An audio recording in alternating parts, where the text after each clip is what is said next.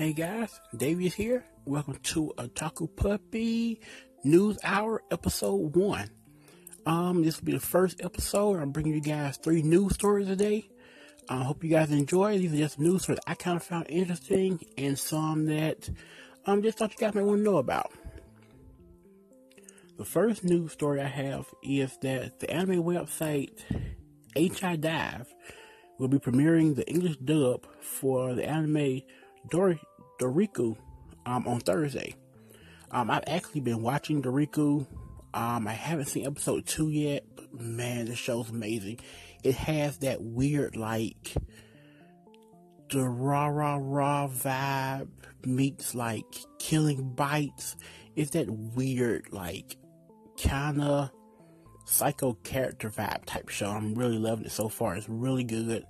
It's a show about the people putting like the braces in their mouth and controlling their minds with it.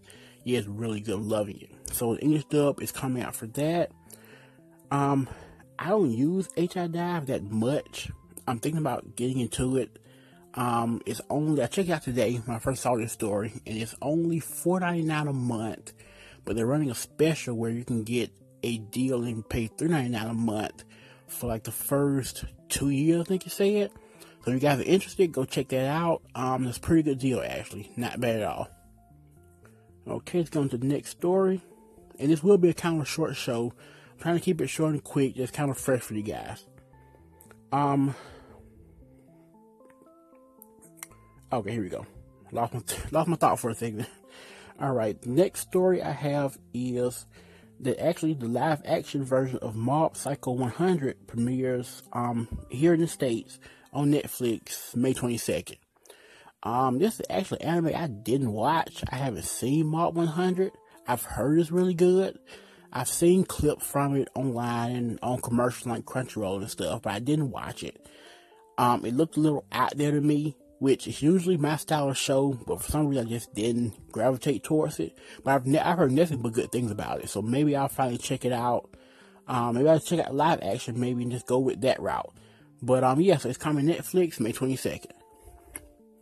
And last story is one that there really is too much of in anime. Like I remember, um, cause we we have I have a blog, otakupuppy.blogspot.com. I did a blog post on this about a year ago because stories that they were coming in rapidly, one after another. And here's another there is a man arrested for sending death threats to act- actress Non. Um, yeah, a 47 year old man has written four death threats to his actress. A 47 year old man. Like, does he have nothing better to do than to stalk this woman? Like, you would think at 47, you would be settled in have a job, have friends, have things to do other than just stalk a woman who doesn't even know you exist. Um, the story mentions that um, the 47 year old man, Yoshikatsu Tanaka, um, he had left a death threat and comments on, on Non's blog. Um, he used a smartphone to write threats such as "I'll kill you," um, and seems he seems you want me to kill you, I'll make it so. This was back in March of last year. So he's been doing this for a whole year. Um, they tracked him through his IP address.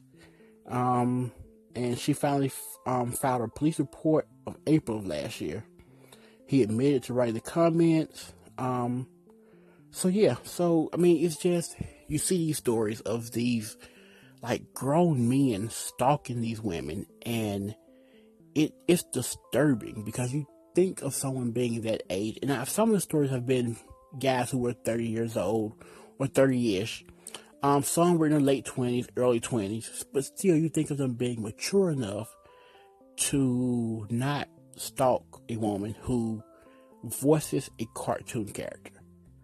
Like, just like she voices cartoon character. Yes, she in it does say she played in live action movies.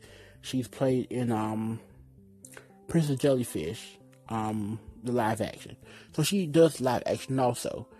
But to get so attached to someone who doesn't know you exist And to someone who just plays a character, it's disturbing, it's weird, and these stories show up so much in Japan, and it's just like, guys, what's in the water over there that makes these guys just want? I know we we have the same problem here in the states. Actresses and actors here have stalkers. It happens, but over there it just seems so much more extreme, especially because a lot of times they they're stalking voice actors, someone who voices a cartoon character, and that is a whole other level of disturbing. Um, so yeah, so those are three stories for today. I'll be back Monday um, with three more stories for you guys. Maybe more. I'm not sure yet. I hope you guys listen out for that. Again, we have a blog. Check out otakupuppy.blogspot.com. Um, some great articles on there, so give those a read. Thank you for listening, and until next time, or until next week, Maho out.